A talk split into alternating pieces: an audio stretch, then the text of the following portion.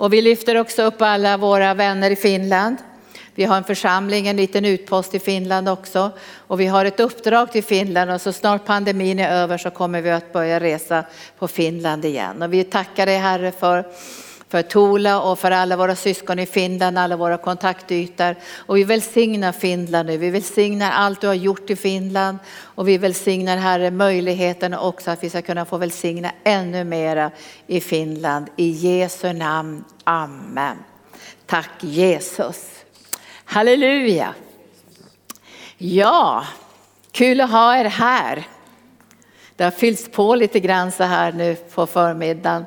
Och vi glädjer oss över att den här pandemin börjar gå över, visst är det bra? Och det, det var bra Violetta att du nämnde det där att vi kommer att ha eh, direktsändningar från arken. Men det blir inte direktsändning precis på vår gudstjänsttid. Men det blir, det blir en direktsändning så att allt som vi har och gör under söndagsmötet kommer att sändas mellan 16 och 18 varje söndag. Men ut i helgen är det direktsändning, direktsändning på alla möten utom söndagsmötet. Så när vi börjar på torsdag så är det direktsändning på kanal 10. Så eftermiddagsmötet på kvällsmötet är direktsändning och eh, lördagsmötet efter middagen är också direktsändning. Men söndagsmötet streamas så att det sänds mellan 16 och 18. Men inspirera människor nu att komma på bibelskolan och jag tror också att um, under den här direktsändningen på fredag så kommer många att nås av uppmuntran också att gensvara och vi kan ju fortsätta att ta in elever också veckan på. Så nu går jag upp här. Tack Jesus.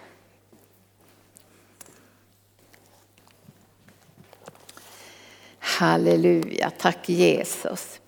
Jag har ju under de två senaste gångerna som jag har predikat så har jag talat mycket om församlingen. Att församlingen ska vara sanningens stödjepelare och grundfäste. Alltså församlingen stödjer sanningen i den här världen. Och därför får inte församlingen anpassa sig till den här världen.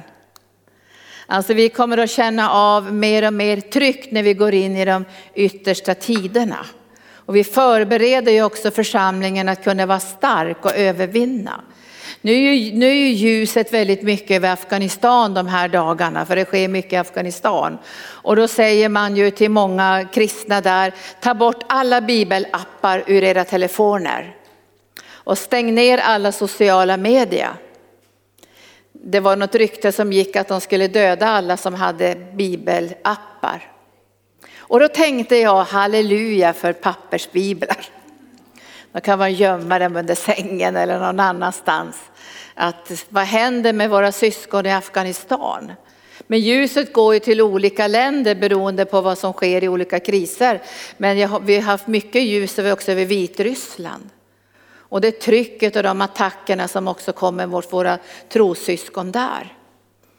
Därför att det, det, pågår saker i andevärlden och vi får inte vara okunniga om att vi står i en strid.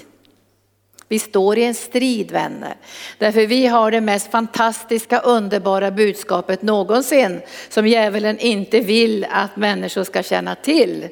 Och det budskapet är ju att döden är besegrad.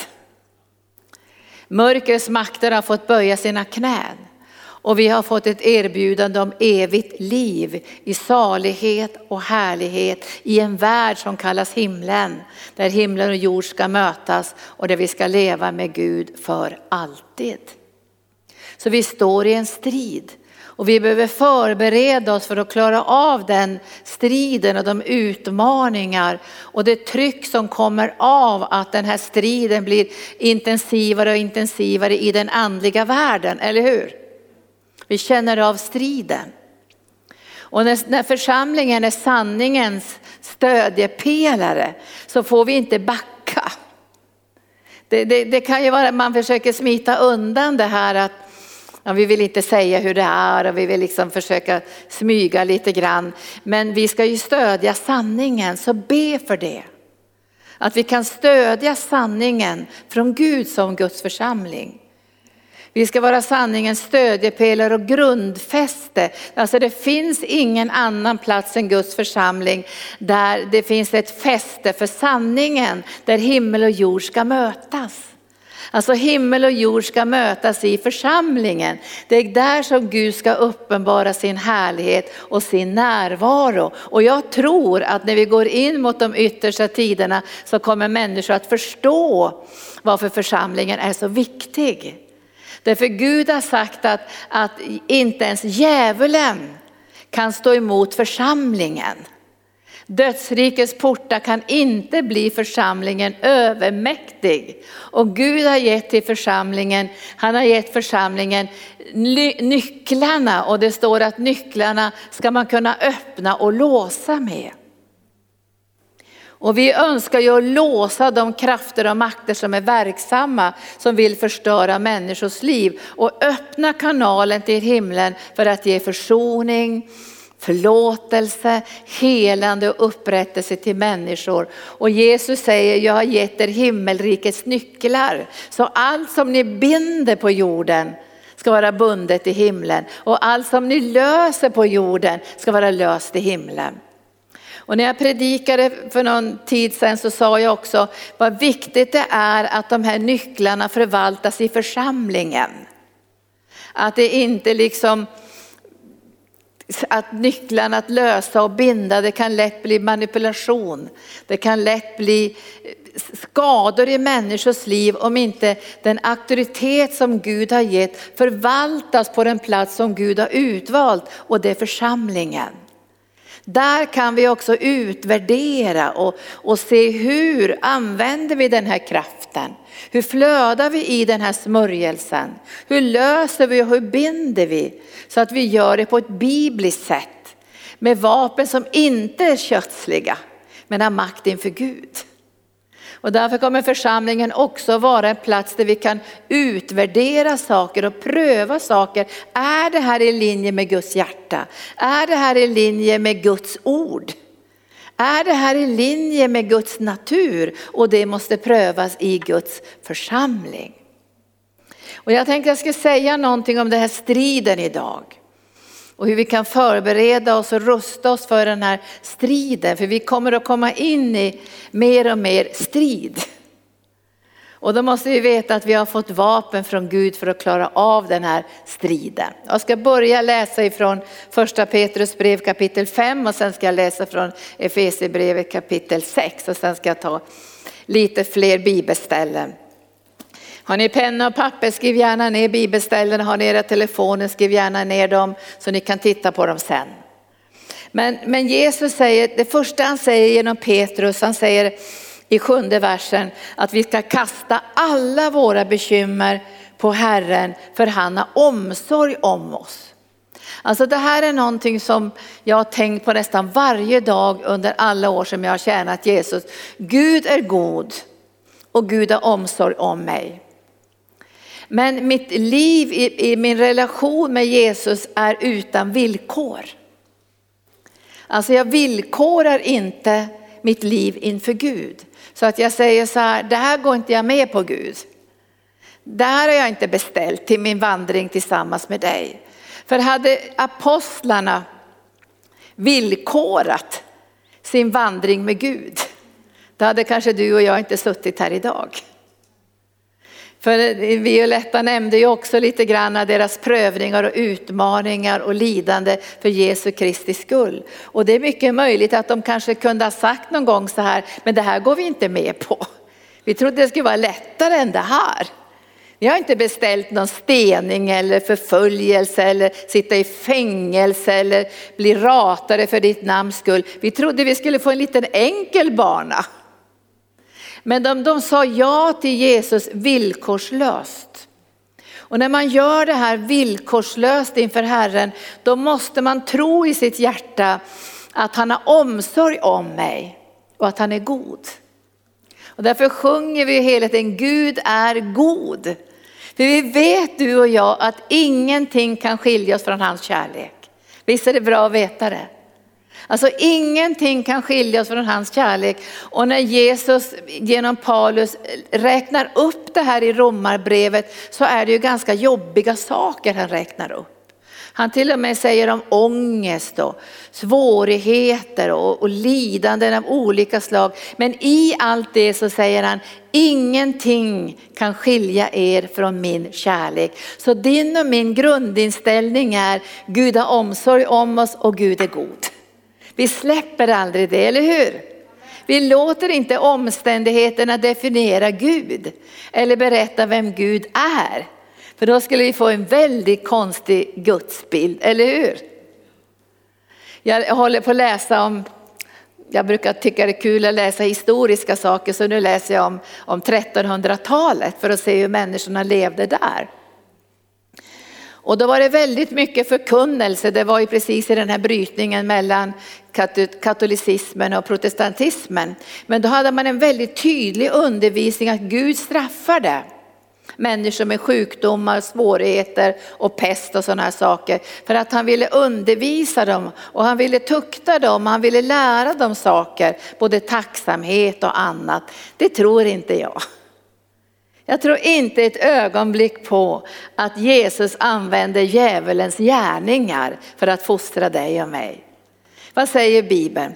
Han fostrar oss genom sin nåd. Hans nåd fostrar oss. Så att när jag undervisar det här idag så vill jag, vi behåller den här grundinställningen, Gud är god och han har omsorg om mig. Och även om det skulle bli jättejobbigt som det blev i Paulus liv, att han hade en vaknätter och inte fick någonting att äta och han fick ha omsorg om församlingarna mitt i nöd och utsatthet, så ändrade han inte sin inställning. Gud har omsorg om mig och Gud är god. Och då börjar jag läsa det här. Kasta alla bekymmer på honom för han har omsorg om er. Men var nyktra och vakna. Var nyktra och vakna. För er fiende, djävulen, går omkring som ett rytande lejon och söker efter någon att sluka eller någon att äta upp. Det betyder att han är hungrig. Han är hungrig framför allt efter det som Gud har lagt i ditt hjärta. Alltså han hungrar efter din tro. Är det någonting som han är ute efter är din tro, att den ska vackla, att du ska frestas, att du ska ge upp i omständigheten och säga, men det här beställde inte jag när jag tog emot dig som frälsare. Jag trodde allt skulle vara jättelätt varenda dag. Att jag aldrig skulle vara utmanad, aldrig attackerad av sjukdomar, aldrig ha brist eller aldrig ha det här. Jag hade beställt bara en underbar rosenvandring. Och då kan man få en helt annan bild på Gud. Vi håller fast vid det här, Gud är god och han omsorger mig. Alltså djävulen är hungrig och han hungrar efter det som Gud har lagt i ditt liv.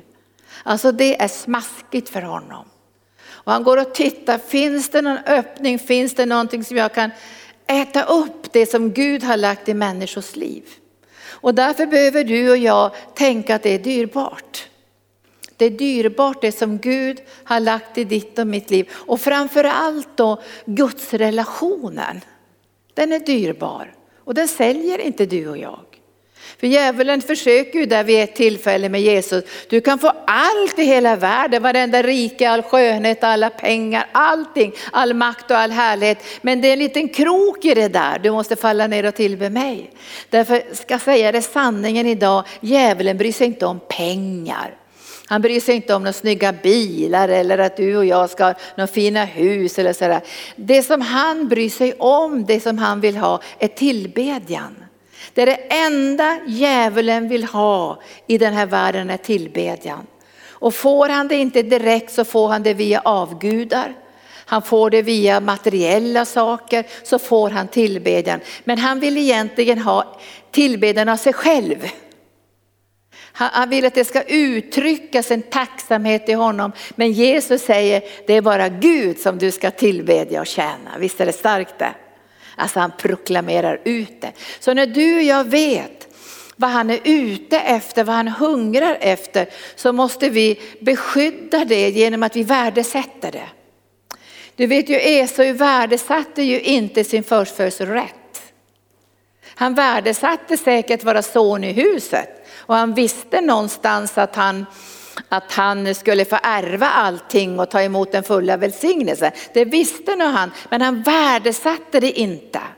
Jakob däremot värdesatte det och han ville ha det. För han visste vad det skulle innebära att få det. Så ni vet ju att han lurar till sig det här.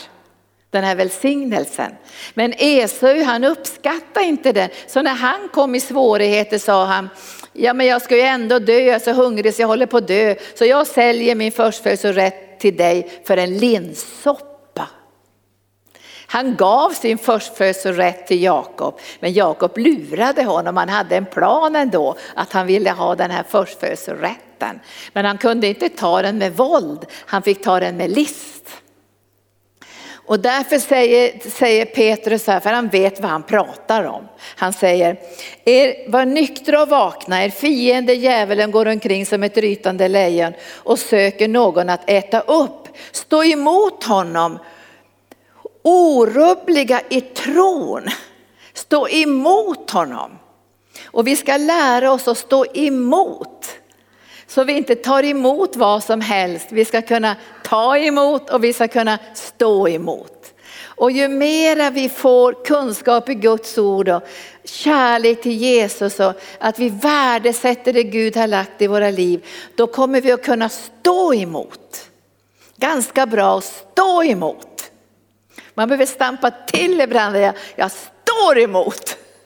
Bara proklamera ut det, jag står emot, jag böjer mig inte. Och många gånger är det lätt att böja sig när omständigheterna blir för jobbiga. Nu har ju inte vi haft så svåra omständigheter här, men tänk nu på alla unga kristna och äldre kristna i Afghanistan och i många andra länder som måste kanske betala med sitt liv idag.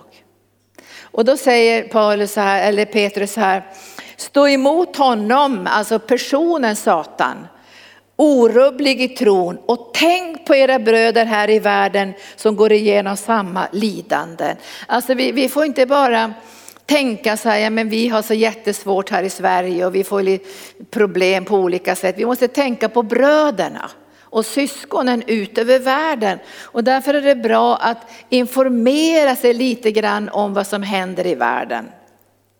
Och det finns ju en organisation som heter Open Doors som skriver ner statistik om vilka länder som är de mest förföljda för den kristna trons skull. Vi behöver tänka på våra bröder och systrar utöver världen. Vi sitter ihop med bröderna och systrarna. Och vi vet ju att det är svårt i många länder idag. Ska ni följa oss på missionsfältet så är inte det bara en rosenröd vandring utan det är väldigt mycket utsatthet och svårigheter när vi ska tjäna Herren i olika länder. Så han säger, tänk på era bröder här i världen. Och sen säger han i tionde versen, efter en liten tids lidande ska all Guds nåd som, som har kallat er till sin eviga härlighet i Kristus upprätta, stödja, styrka och befästa er. Hans är makten i evighet. Amen. Är det bra det här? Visst är det bra det här? Alltså, han har kallat det till sin eviga härlighet. Han ska upprätta oss. Om vi nu börjar vackla under svårigheter så ska han upprätta oss. Han ska stödja oss och han ska styrka oss och han ska befästa oss. Gud kommer inte att lämna oss övergivna i den här kampen. Och jag ser ju nu i den här pandemin hur djävulen håller på. När en alfa börjar äntligen besegras så blir det delta, va? Det allt, jag vet inte vad det heter, beta och deta och allt vad det heter. Olika nya mutationer av det här viruset. Därför djävulen tänker inte släppa greppet om det här ondskan utöver världen. Men du och jag måste stå emot. Vi ska stå emot dessa virus och bakterier och sjukdomar för vi har ett uppdrag från Gud. Vad säger det uppdraget? Ni ska lägga händerna på dem på de sjuka. Det var väl jobbigt. Det är bättre att lägga händerna på de friska. För vi ska lägga händerna på de sjuka och de ska bli friska. De ska bli helade. Och när man läser kyrkohistoria så märker man ju att människor på den tiden visste ingenting om bakterier och virusar och tvätta händerna och sånt där. Men de bad för sjuka. De var frimodiga. Vet ni att Helgeandsholmen här borta, riksdag och regering, det var, det var ett sjukhus där man bad för sjuka med handpåläggning. Läs lite historik så kommer ni att se. Vi tror på vårt uppdrag och vi tror på Guds kallelse i våra liv. Men vi står i en strid. Och när vi står i en strid behöver vi vapen för att klara den striden. Får jag säga någonting om de här vapnen? Alltså vi behöver vapen för den här striden. Jag tycker inte att den här striden är så väldigt stark i Sverige. Medan att kristna är rädda. Det finns en rädsla bland kristna. Tänk om världen attackerar oss. Och tänk om de inte tycker om det som vi står för. Jag satt häromdagen och läste RFSU stadgar. Kan ni läsa någon gång? Ni vet RFSU. Det känner ni till va? Läs deras stadgar. De är jättenoga att om man ska bli med i deras förening så måste man ta emot 100 procent av deras stadgar. Så man kan inte komma och säga jag vill bli med i er förening i RFSU men jag tror på det här istället. Vad tror ni händer då? Då blir man utesluten. Och det här trycket som kommer ifrån världen, det måste vi klara av. Alltså Gud kommer ge oss kraft att klara av trycket ifrån världen. Och varför klarar vi av trycket ifrån världen? Jag klarar inte av trycket från världen för att jag är duktig eller välutbildad eller akademiker. Det gör inte ett ögonblick att jag klarar av trycket från världen. Utan det enda som gör att jag klarar av trycket från världen är att jag vet att församlingen är sanningens stödjepelare och grundfäste. Och jag har ett uppdrag inför Gud att vara Guds ambassadör i den här världen. Så det handlar inte längre vad tycker jag, vad tycker du? Utan vi säger vad tycker Guds ord? Och vad säger Guds ord? Där har vi lagt ner våra liv. Och blir det inte ett pris att betala för det, då undrar jag om vi förvaltar Guds ord. Eller vad säger ni nu? Om inte det händer någonting och hela världen står och prisar dig för att du är så jättefin och härlig. Då undrar jag om vi förvaltar evangelium. För evangelium är ju en krock mellan mörker och ljus. Eller hur? Det är en krock. Nu önskar inte jag att det blir en jättestor krock. Jag, ingen, jag tycker inte om att bli förföljd för Jesus skull. Men jag vet ju att hela mänskligheten är på väg till en gigantisk krock med sin skapare. Vet ni det? Hela mänskligheten är på väg att krocka med sin skapare och jag vill inte krocka med Gud. Jag har ingen lust att krocka med Gud, då krockar jag då hellre med världen och med mörkrets makter. För där har jag åtminstone en utrustning genom den heliga ande. Och då tar jag det andra bibelstället ifrån Efesiebrevet där Herren säger att vi ska bli starka i Herren. 6 och 10. Vi ska bli starka i Herren. Och den enda styrka som du och jag egentligen behöver är en styrka som finns i Herren. Vi ska bli starka i Herren. Det går inte bara att bli starka i oss själva. Vi måste bli starka i Herren. Bli starka i Herren och i hans väldiga kraft. Och våra stridsvapen som Bibeln beskriver, jag ska ta fram några bibelställen till, det är rättfärdighetens vapen, sanningen och Guds kraft. Rättfärdighetens vapen som är sanningen och Guds kraft. Vi behöver Guds kraft, annars klarar inte vi det här. Jag, jag tänkte om jag var i Afghanistan nu, jag vet hur skulle jag reagera? Om jag inte hade någon bibel, jag hade bara telefonen och bibelappen och de visste att jag hade jobbat för någon, för någon utländsk ambassad. Var skulle jag gömma mig någonstans? Bli starkare i Herren och i hans väldiga kraft. Jag har strykit under väldiga, för jag tycker om det ordet, väldiga kraft. Ta på er hela Guds vapenrustning så att ni kan stå emot djävulens listiga angrepp. Alltså han har tränat i listighet, det har inte du gjort. Men Bibeln säger att du och jag ska vara listiga, så står det. Men inte i mörkrets listighet, vi ska vara visliga i den här världen. För vi ska nå människor med evangelium och inte bli ovän med alla. Det var bra predikat i onsdags, vi ska inte bli ovän med alla. Vi ska nå ut med Guds kärlek till människor. Så vi ska inte gå ut med evangelium och bli ovän med folk. Utan vi vill så mycket som det går att människor ska få möta Guds kärlek, Guds omsorg och, så att de ska vilja bli frälsta därför att evangelium predikas från Guds eget hjärta. Men här säger Paulus här, ni ska stå emot djävulens listiga angrepp för vi kämpar inte mot kött och blod utan mot förstarna, makterna, världshärskarna här i mörkret, mot ondskans andemakter i himlarymderna. Det låter inte särskilt kul det här va. Men det som jag tycker är härligt när jag läser det är att vi strider inte mot kött och blod. Och därför ska du och jag inte ha världsliga vapen i vår strid.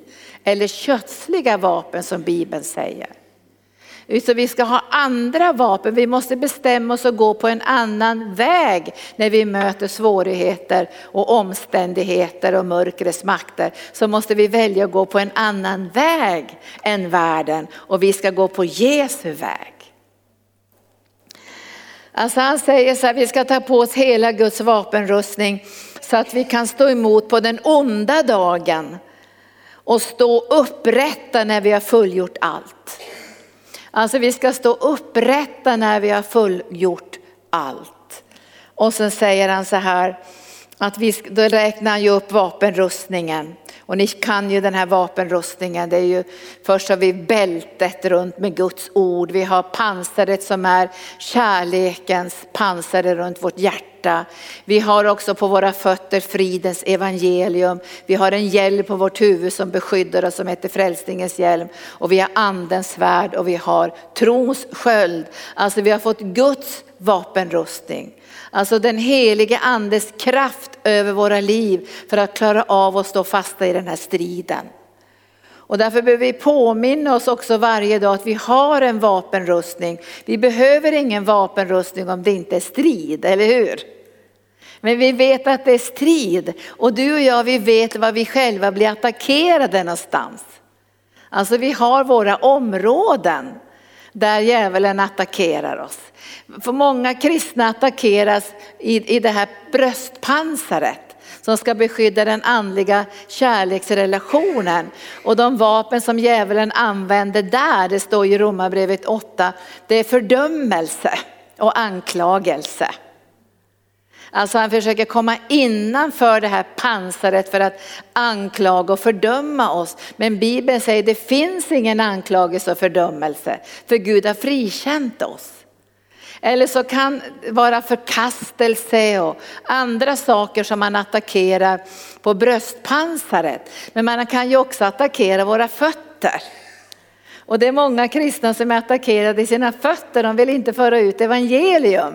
De tiger på sina arbetsplatser, de berättar inte för någon att de är frälsta, de vill absolut inte vittna för någon eller så här för att de är attackerade på sina fötter. Andra är attackerade i sitt sinne. Och, där, och då kan det bli attackerade i tankelivet och, och, och, andra områden som rör tankelivet. Och då måste man tänka att vi har fått en hjälm över vårt huvud för att skydda tankelivet. Andra kan bli attackerade i Guds ords område. Att man börjar tvivla på Guds ord. Nu hörde jag om en känd lovsångare som har varit till och med i Sverige, som har kommit ut i en fruktansvärd hemsk villolära. Där han har blivit inte religiös och säger att allt är Kristus. Buddha är Kristus och Jesus är Kristus och allt finns i allting och det finns inget helvete och det finns ingenting utan det har kommit in villolära. Och en del blir attackerade när det gäller lärofrågor. Och därför har vi det här bältet också som ska skydda oss med balans och helhet när det gäller bibelorden. Vi vet att vi blir attackerade i olika tider på olika områden men vi ska alltid ha vapenrustningen på oss intakt varje dag. Och, och sen måste vi också lära oss att använda svärdet. Så att vi inte bara står passiva när vi blir attackerade. Och jag tror att vi kan stå emot med svärdet. Alltså vi står emot med Guds ord. Jesus stod emot Satan med Guds ord och svärdet är Guds ord, eller hur?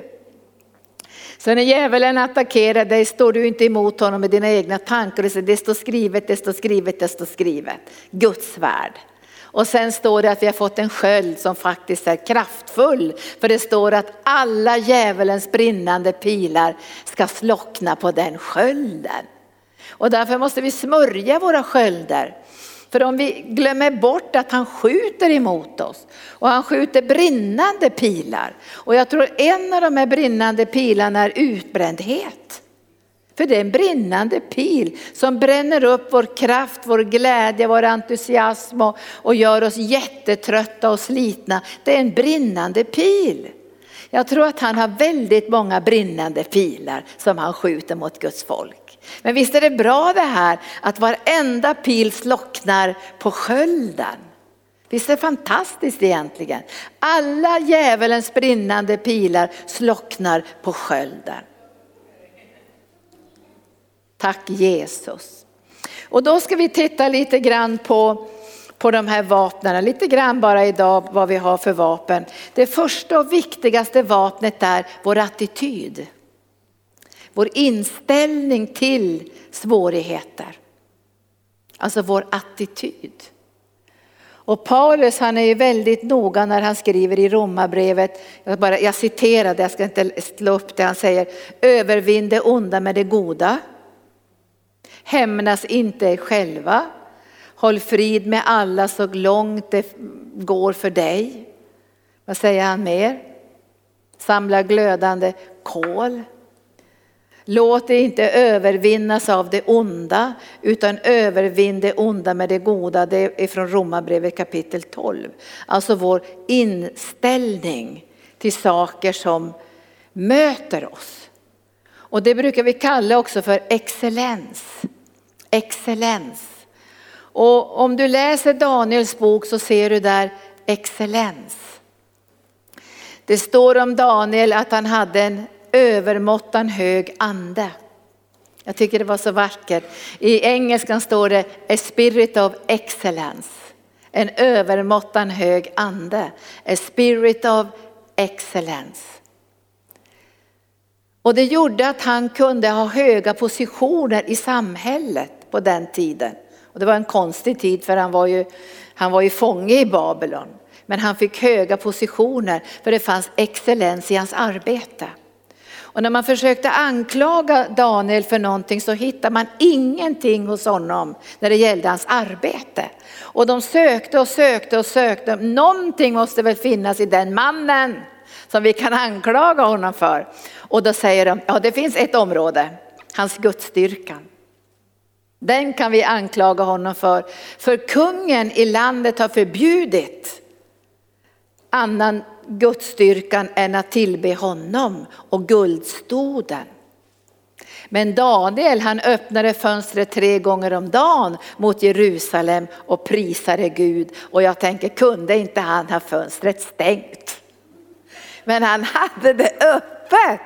För han kompromissade inte ett ögonblick. A spirit of excellence. Och det här hade han ju tränat in i sina bröder också. Sadrak, Mesak och Abednego hette inte det. De hade fått sådana okulta namn. De hette någonting annat. Men de fick okulta namn därför kungen ville få bort deras identitet. Men de vägrade att kompromissa. Och de hade gjort sådana här grundläggande beslut i sitt hjärta. A spirit of excellence. Välja väg. Och när de utmanas och de säger till dem, nu måste ni tillbe den här guldstoden annars kommer ni att dö. Då säger de, det gör vi inte ändå. Och då säger kungen, ja men tänk om inte eran Gud räddar er, säger kungen. Då säger de så här, det spelar ingen roll säger de, om han inte räddar oss kommer vi ändå inte att böja oss för dig. Alltså här finns det en excellens. Och jag tror att när du och jag väljer väg i vår ande redan nu så kanske vi klarar den här utmaningen. För de säger, nej men vi böjer oss inte. Det kan vi inte göra. Och då kastar man in dem i den brinnande ugnen och det har du, du läst om också, jag också, och blivit så gripen i vårt hjärta att när kungen tittar in i ugnen så ser han fyra människor. Och den fjärde ser ut som en människoson och det var Jesus. Och de räddades. Men Daniel han kompromissade inte ett ögonblick så han säger, jag kan inte kompromissa med min gudstro. Då måste vi kasta det i fängelsehålan bland lejonen. Jag har läst också om fängelsehålan med lejonen som inte attackerade Daniel när han satt där i hålan. Därför han hade gjort ett beslut. Och det som hände då var, tror jag, att Guds härlighet vilade över honom. Och det här är val som du och jag måste göra. Vi måste ha en inställning Även om vi skulle bli förföljda, attackerade, förtalade. Jag tänker på Afghanistan mycket nu och Vitryssland där, det, där de stänger kyrkorna och sätter folk i fängelse. Några av våra ledare är i fängelse redan nu. På grund av de här attackerna mot Guds församling i Vitryssland. Vi ber mycket för våra syskon just nu att de ska kunna bestå provet och ha en spirit of excellens. Så Guds härlighet ska vila över dem så att de ska kunna komma in också i detta att bli räddare av Gud. För jag tror på att Gud har en räddningsplan. Jag är övertygad om det. Och då ska vi läsa ifrån andra Korinthierbrevet kapitel 6 om attityd och inställning. Attityd och inställning. Så säger Paulus så här. Ifrån kapitel 6 så säger han i versen 4. Nej, i allt vill vi visa att vi är Guds tjänare. Och nu kommer det här som är liksom ska säga, inställning och attityd. Vi vill visa att vi är Guds tjänare i stor uthållighet.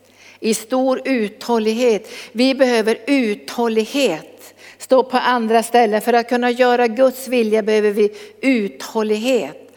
Och för att få vad utlovat där behöver vi uthållighet. Jag ska säga, det som är jobbigt i tjänst, om jag ska säga något som är jobbigt genom åren när jag har tjänat Gud här i församlingen Arken, det är att lösningarna många gånger inte kommer på min begäran. Eller det löser sig på en gång eller det skulle bli som jag skulle önska. Utan ibland så måste det ta tid. Och ibland vet jag inte varför tar det så lång tid. Varför blir det ingen lösning på det här? Varför ser vi ingen förändring i det här?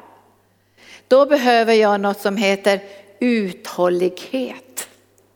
Uthållighet, att inte ge upp utan veta att genom tro och uthållighet kommer vi att få det som utlovat är. Måste sätta tro till det. Men det är ganska jobbigt när det inte liksom, man tänker jag ska bönesvar imorgon och allt ska förändras och allt ska läggas till rätta. Nej, det är inte alltid så. Jag skulle önska att det var så, men det är inte så alla gånger. Och därför säger Paulus, i stor uthållighet och så börjar han räkna upp sina jobbiga grejer. Han är bra på att räkna upp jobbiga grejer. Han säger i lidande, i nöd, i ångest, i misshandel, i fångenskap, i upplopp, i arbete, nattvak och svält. Det är det första han räknar upp. Men jag tror inte han lägger betoningen riktigt där. Han räknar upp det bara för att vi ska veta att det här var hans omständigheter. Men så talar han om inställningen och attityden. Det första han säger är så här, i renhet.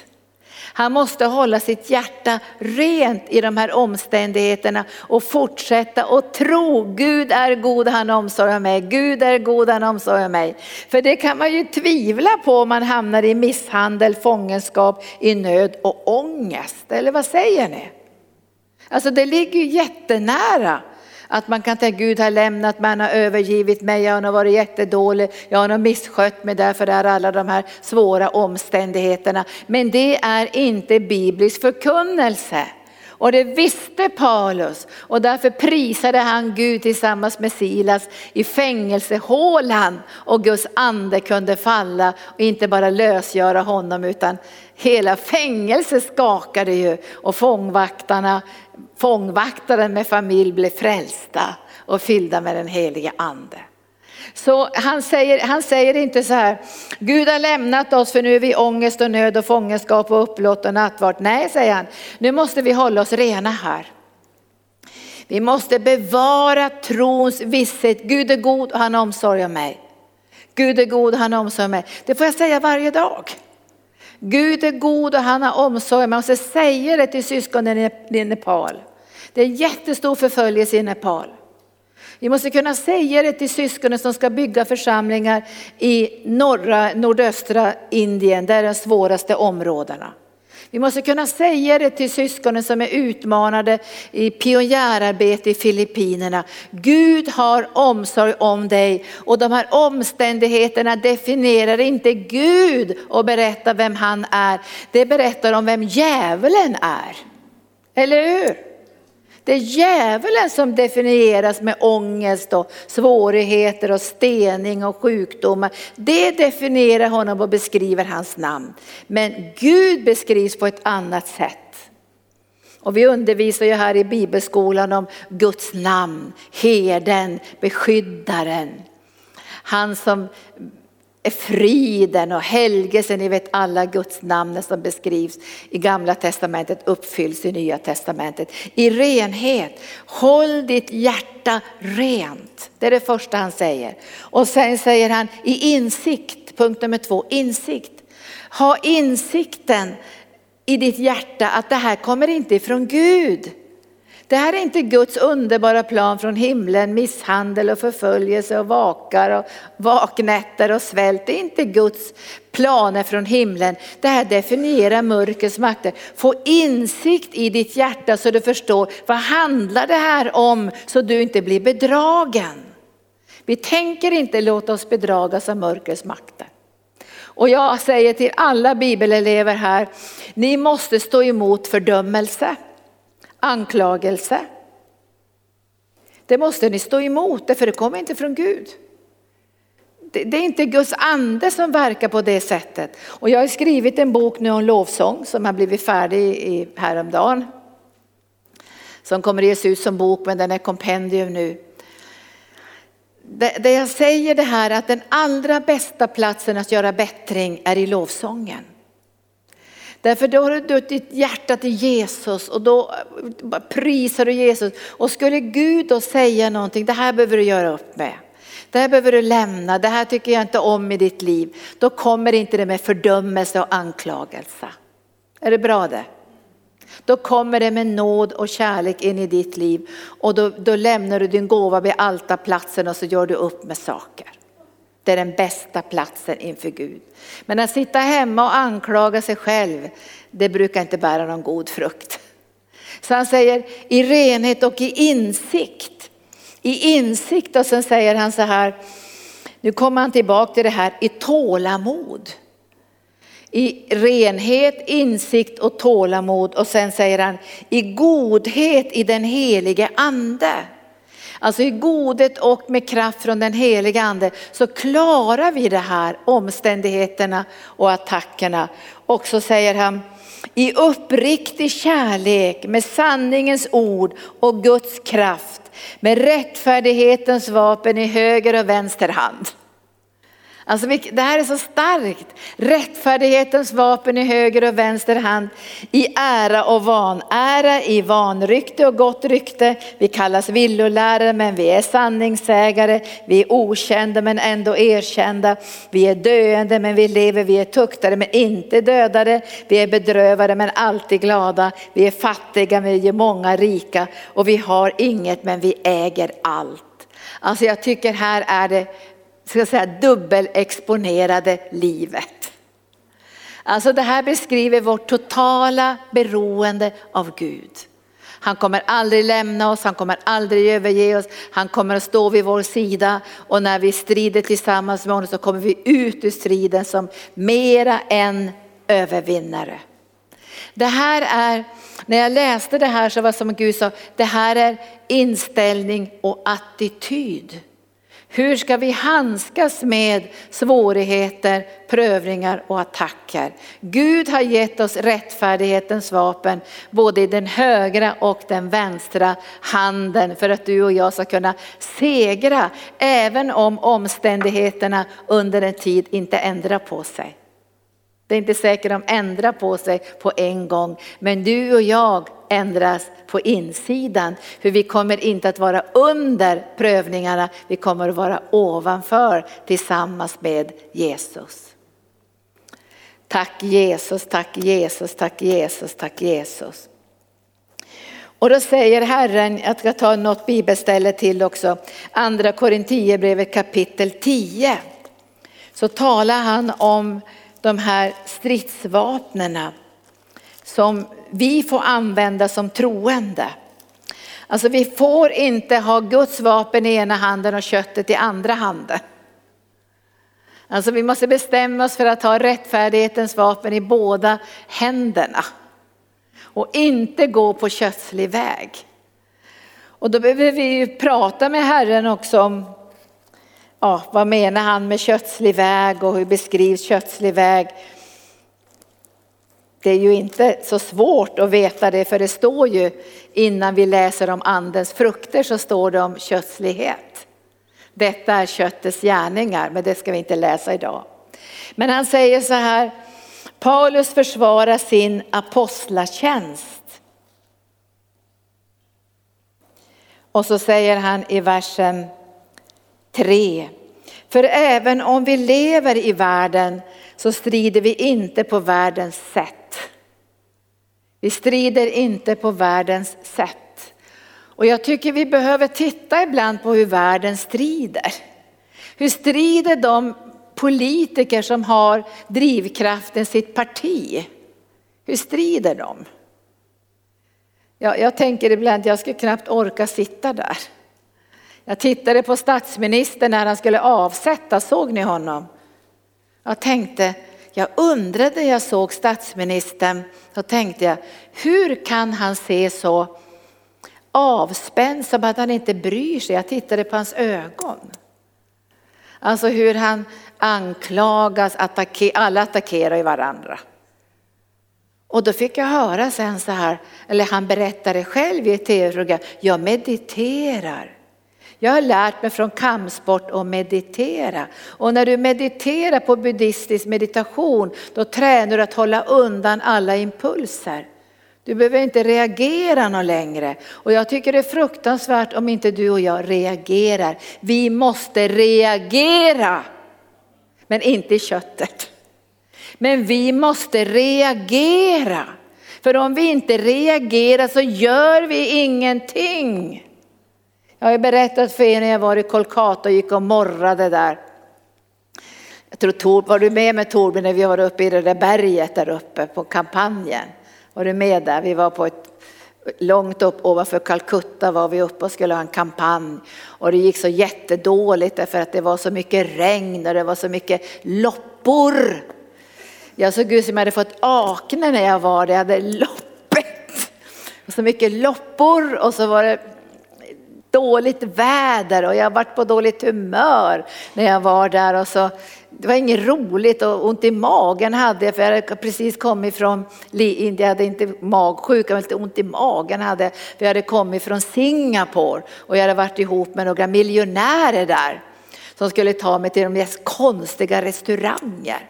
Och de satt och tittade på mig, jag skulle äta dessa konstiga rätter och jag kände sånt där kan jag inte äta tänkte jag, men jag fick äta ändå. Fick jag ta tåget upp till det där berget och sen kom jag ner till Kolkata och så gick jag och klagade där för det var så mycket barn som låg på gatorna, det var så skitigt.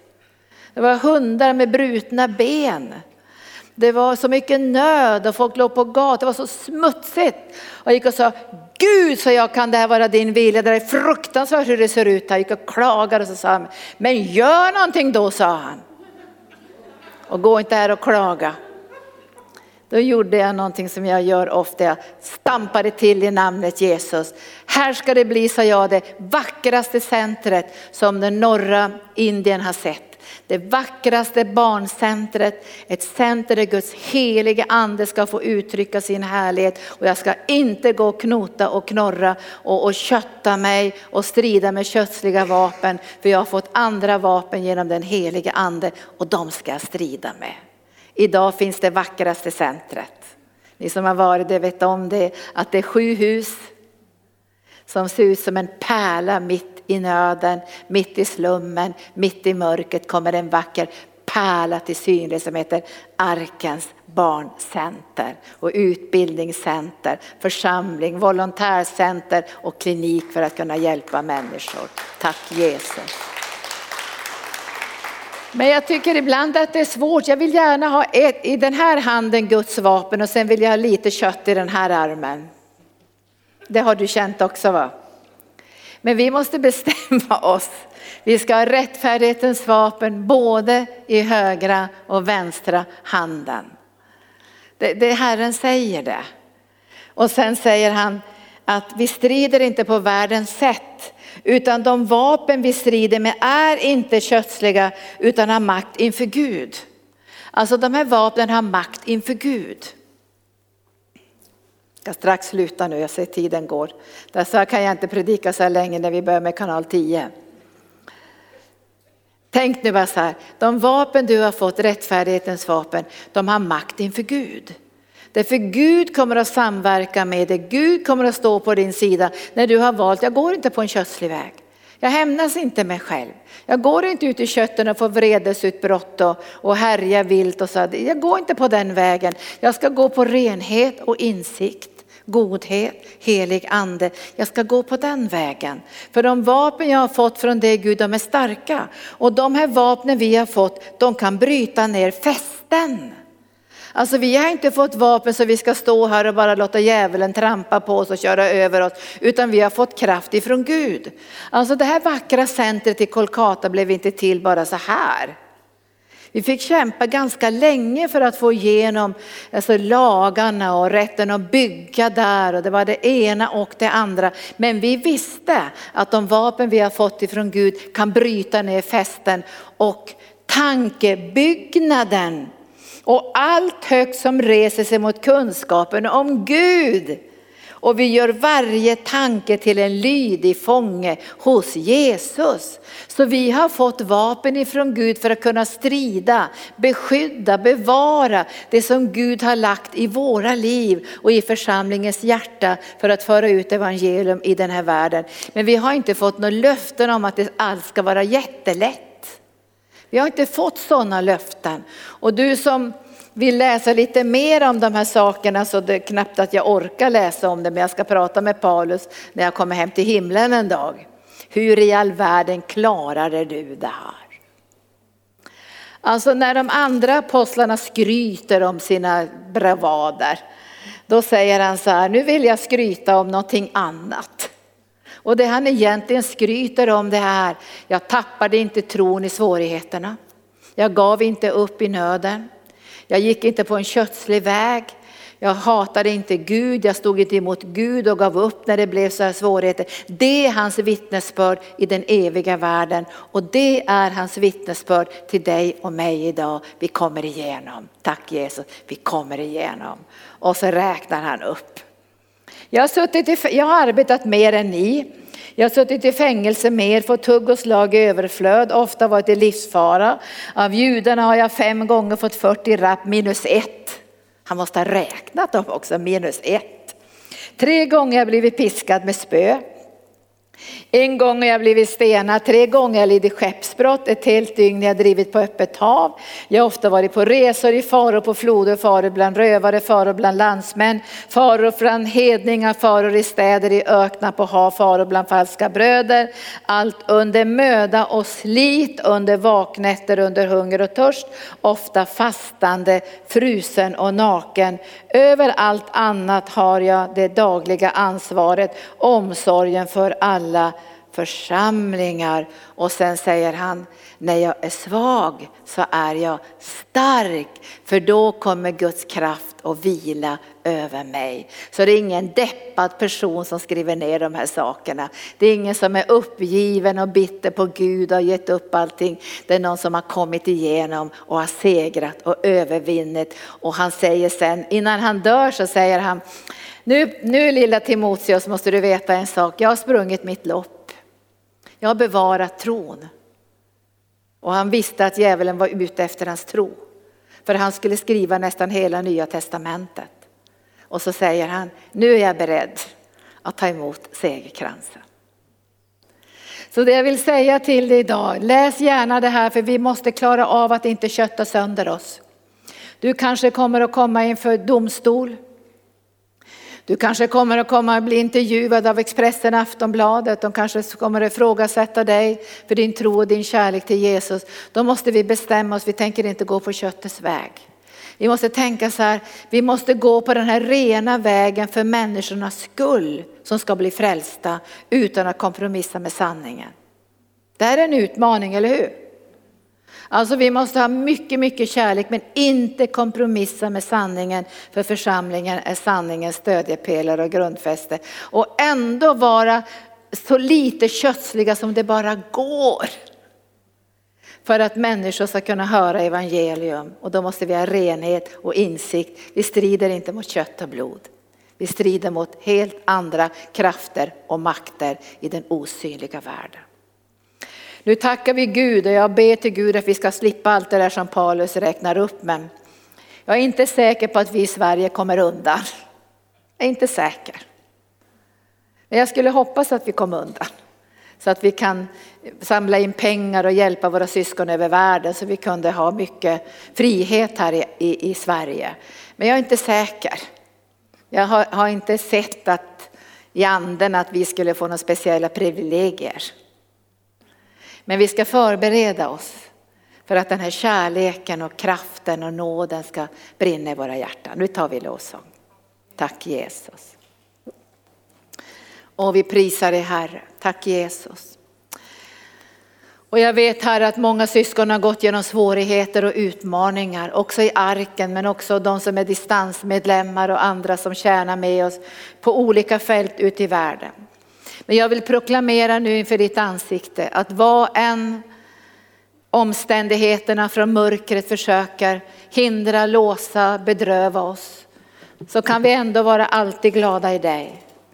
Fast vi är fattiga så kan vi vara rika på allt. Och vi tackar dig Herre, vi lovar dig för att vi alltid kommer att proklamera ut. Du har omsorg om oss och du är god. Vi ändrar inte ett ögonblick på det. Oavsett omständigheter så ändrar vi inte ett ögonblick på att du är god och att du har omsorg om oss. Och alla lögner att djävulen segrar och att han är starkare än Gud och att han kan bryta ner våra liv, det är bara lögn. För vi är mer än övervinnare genom Jesus Kristus. Vi är mer än övervinnare. Och därför ber jag dig heliga Ande för syskon som går igenom svårigheter.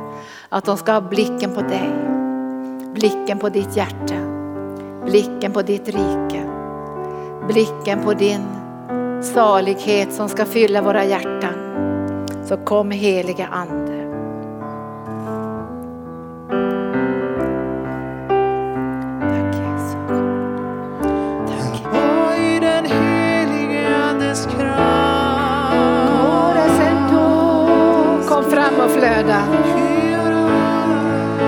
Tack Jesus. Herren har lovat att vi ska inte få så mycket bördor att vi ska tyngas under dem. Var dag nog av sin egen börda. Herren kommer inte att tillåta att du går under i omständigheterna. Han vill ge dig ett vittnesbörd idag om en man i Bibeln som heter Paulus. Som hade så gigantiska svårigheter. Men hans kärlek till dig Jesus var så stor att han säger att jag inte bara är redo att lida för det här namnets skull, jag är redo att dö för det här namnet. En sån kärlek till dig Jesus, jag fick klara av också svåra omständigheter. Men vi ber inte att vi ska få svåra omständigheter. Vi ber att kunna tjäna dig Herre så mycket som det går. Innan mörkret faller över den här jorden. Och domens dag kommer så ber vi att kunna tjäna dig och följa dig och älska dig. Så att människor ska kunna bli frälsta. Och är det någon idag den här förmiddagen som ännu inte är frälst så kom heliga Ande. Be till frälsning. Ja, så om du vill ta emot Jesus i ditt hjärta och du vill lära känna den här kärleken som han har för dig. Då kan du säga, käre Herre Jesus. Kom in i mitt hjärta. Förlåt mina synder. Och fräls mig. Tack för din kärlek för mig. Tack för din godhet. Och tack för din nåd. I Jesu namn, Amen. Tack Så du som öppnar ditt hjärta nu för Herren. Det här är den största gåvan som du kan ta emot. Och det är precis som Eva sa också att det är det här, alltså, det är liksom, han älskar dig, det är ett flöde på insidan. Du är aldrig ensam. Alltså han är alltid med dig. Men när han kommer in på insidan, när du ger honom utrymme, när du öppnar upp för honom, då får han liksom, kan man säga, större, alltså han ger en mer gott. Jag menar, det är all, jag tror alla här inne hade liksom svårt från början. Man visste inte liksom, vem är han så här eller vem är Gud och vad är det här och hur kan det vara så lätt? Eh, men jag erfor att för varje litet steg jag tog, för varje liten del jag liksom gav till Gud och sa okej men jag ger dig den här situationen, du kan verka i det här. Eller, för jag vågar inte släppa in allt direkt. Men bara att säga, men Jesus jag vill lära känna din kärlek. Jag, jag tror att du är god, jag tror att det finns något hopp. Um, då frälser han dig, för det står att du behöver bara en senapskorn av tro. Alltså det är det minsta av alla korn. Så att det är inte som att du behöver nu liksom ha jättestor tro och värsta, du måste liksom veta allt i Bibeln. Det är inte det det handlar om, det handlar om hjärtats tro, hjärtats överlåtelse till Gud. Så att Gud välsigne dig som tog emot Jesus nu. Eh, det finns mycket mer för dig vill jag säga. Gud har mycket mer för dig. Och sen upplevde jag också när jag bad att det finns eh, många som känner sig rädda där ute. Ehm, och eh, särskilt rädda för att, eh, ja, säga att de tror på Jesus. Ehm, du kanske har fått hårda ord på dig eller så kommer du bara från en del, alltså en grupp människor som tycker att det här är helt att du är sjuk i huvudet eller schizofren om du hör Guds röst. Eh, så i alla fall, Jesus, han säger att du inte ska vara rädd. Rädsla bara bryter ner oss och det liksom förminskar oss. Om vi inte får vara oss själva, man får säga det man tycker och det man tror. Så jag bryter makten av den rädslan som har stoppat dig och hindrat dig från att tala ut ditt hjärta och som du känner och när du har velat be för någon att du inte har vågat det. Och jag, jag, jag också bryter makten av självfördömelse, att du fördömer dig själv så hårt för det. Att, att du liksom förminskar dig själv också, trycker ner dig själv för att du har varit rädd och att du känner dig otillräcklig inför Gud och som att du har svikit honom. För att Gud är god och han vet ditt hjärta. Och det handlar om hjärtats tro och överlåtelse som sagt. Så att det är bara förlåt mig Jesus, så är det borta. För det står i första Johannes brev 1 och 9. Så när de ber förlåtelse för dina synder, alltså han, han förlåter och han, han kritiserar inte heller. Han håller inte på, han är inte som människor. Ibland kan vi vara rädda för att be om förlåtelse till människor för att vi vet kanske att det kommer något litet slag någonstans eller någonting. Men Gud är inte så. Och det här är så svårt för oss att förstå, men det är så. Gud är god. Han är en god fader och jag vet inte, man blir förvånad. Så, alltså det är som att hans kärlek, man lär känna mer och mer och det blir bara starkare och starkare ju vägen man går med honom och ju mer man lär känna honom. Så att du behöver inte vara rädd för Gud och du behöver inte vara rädd för människor. Vi bryter makten av all felaktig rädsla i Jesu Kristi namn. Och du, alltså det finns också någon som är rädd för att vara sig själv. För att vara sig själv inför Jesus. Och vi proklamerar idag att vi säger till dig Jesus, du har sagt vi ska ha rättfärdighetens vapen i båda händerna. Och har vi haft kötslighetens vapen i något, någon av händerna, om det var höger eller vänster, så lägger vi ner de vapnen för de har ingen makt inför dig, de skämmer bara ut dig Jesus. Och vi lägger undan alla vapen som skämmer ut dig.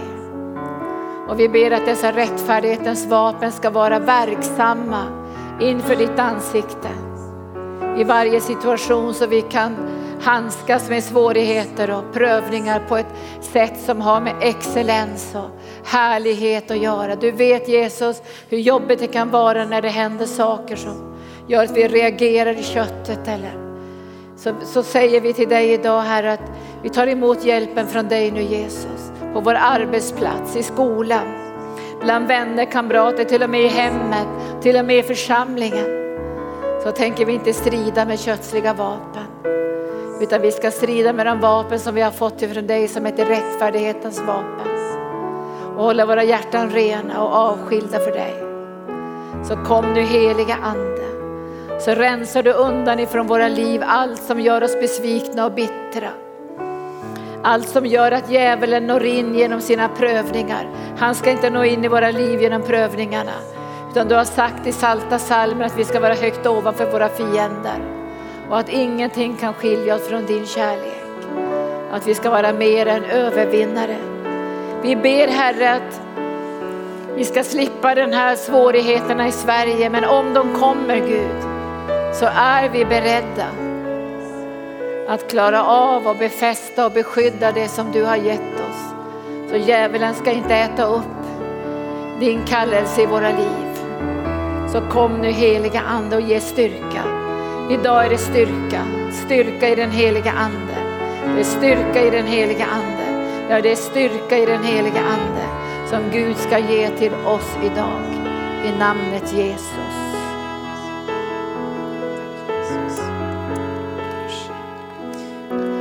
Känner du idag, Violetta du är med och ber, känner du idag att du vill bara gå fram och be Herren om mera styrka?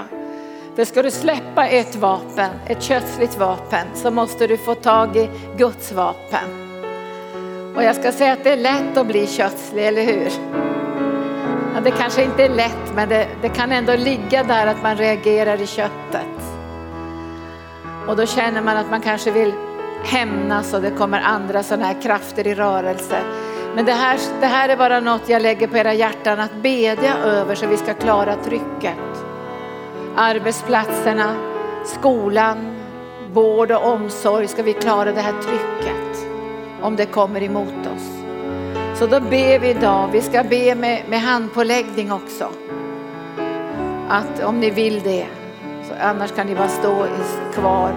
Så ber jag så här, kom med förnyad kraft. Kraft i den heliga ande. För det kan hända att du får stå ensam på din skola.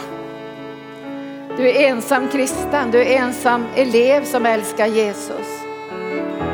Och då kanske du reagerar i köttet men du ska få reagera på ett annat sätt. Du ska ha en spirit of excellence. Spirit of excellence. En härlighetens ande ska vila över dig som Violetta sa så vilade Herrens härlighet över Stefanus. Och Herren Jesus Kristus steg upp från tronen och ställde sig för att ta emot honom in i evigheten. Så kom helige Ande. Så ber ni också för oss ledare att vi ska kunna klara av trycket. Att inte fega ut när det blir tryck från tidningar eller myndigheter. Vi är inte förvaltare av vårt eget, vi är förvaltare av evangelium.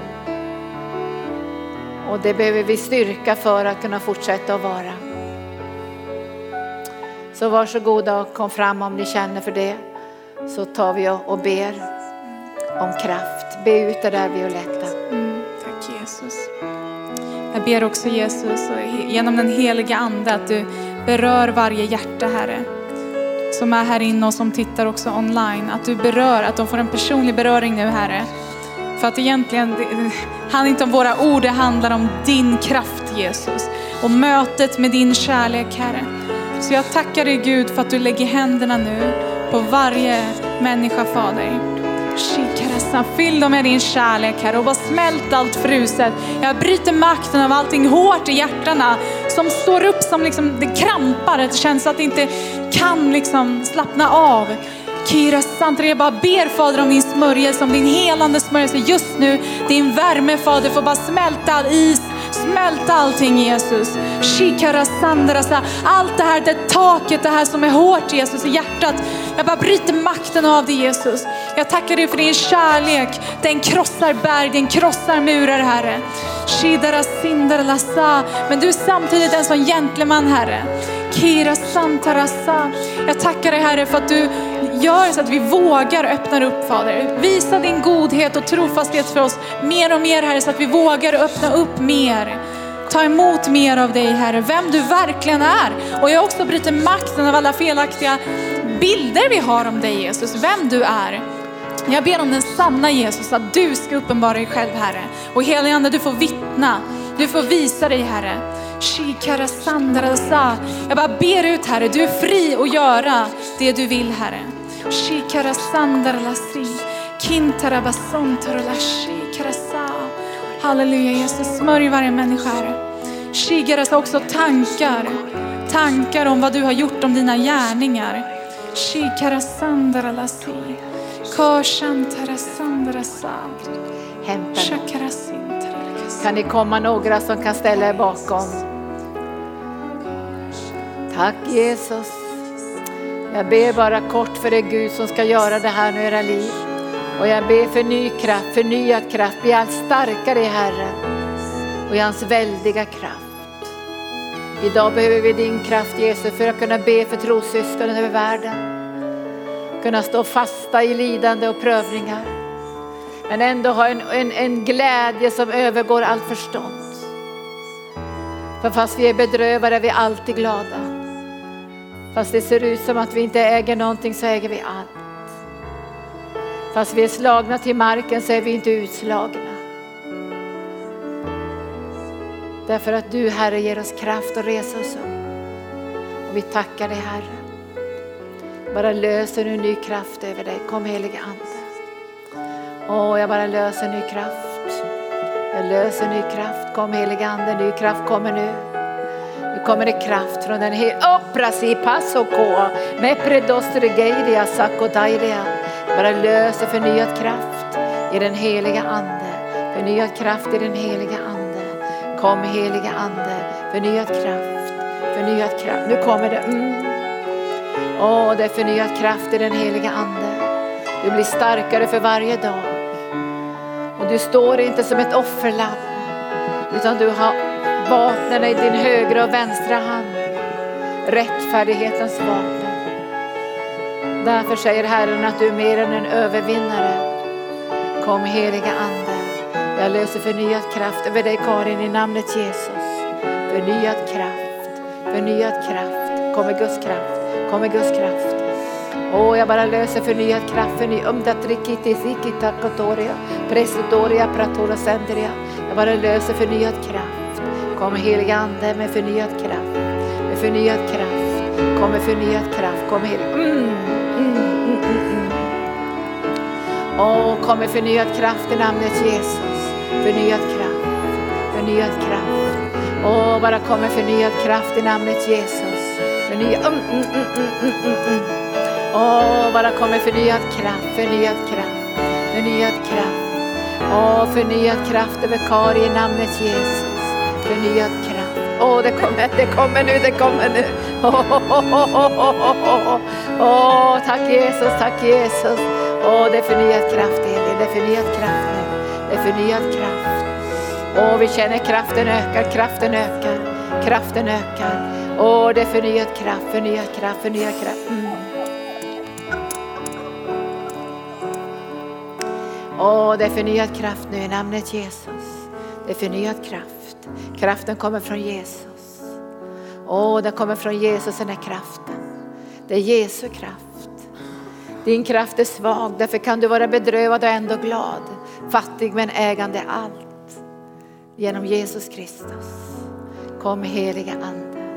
Åh, bara strömma över denna broder nu i namnet Jesus. Med förnyad kraft, förnyad kraft, förnyad kraft. I namnet Jesus. Halleluja. Åh, det är förnyad kraft Marianne. Det är förnyad kraft nu. Det är en ny tid med förnyad kraft och stolthet. Stolthet, halleluja. Åh, kom helige Ande, förnyad kraft. Förnyad kraft. Åh, det kommer nu, det kommer nu, det kommer nu.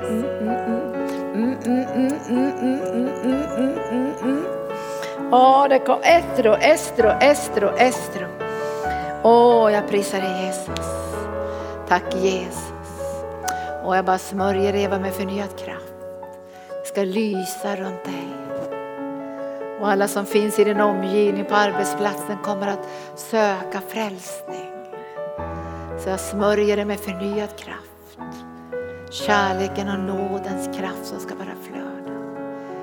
Tack Jesus. Rättfärdighetens vapen i högra och vänstra handen. Tack Jesus. Rättfärdighetens vapen i högra och vänstra handen. Och jag kastar ifrån mig alla andra vapen. Jag tänker inte strida på köttets väg. Använda samma vapen som man använder i världen. Men hjälp mig Herre att känna igen världens vapen så att jag kan kasta dem åt sidan. Hjälp mig Herre, herre att se hur världens vapen verkar, både fysiska vapen och själsliga vapen och teologiska vapen om de finns i orenhet.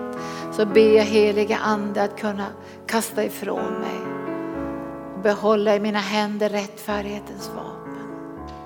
Skölden och svärdet. Kom med heliga Ande. Vi öppnar oss idag för din kraft nu för det som ska komma på hösten. Det är så mycket Herre som, som du längtar efter att utföra genom församlingen Arken. Och vi ställer oss till ditt förfogande Herre. Bedrövade men alltid glada. Totalt beroende av dig i livets alla omständigheter. Så kom helige Ande. Amen. Tack Jesus.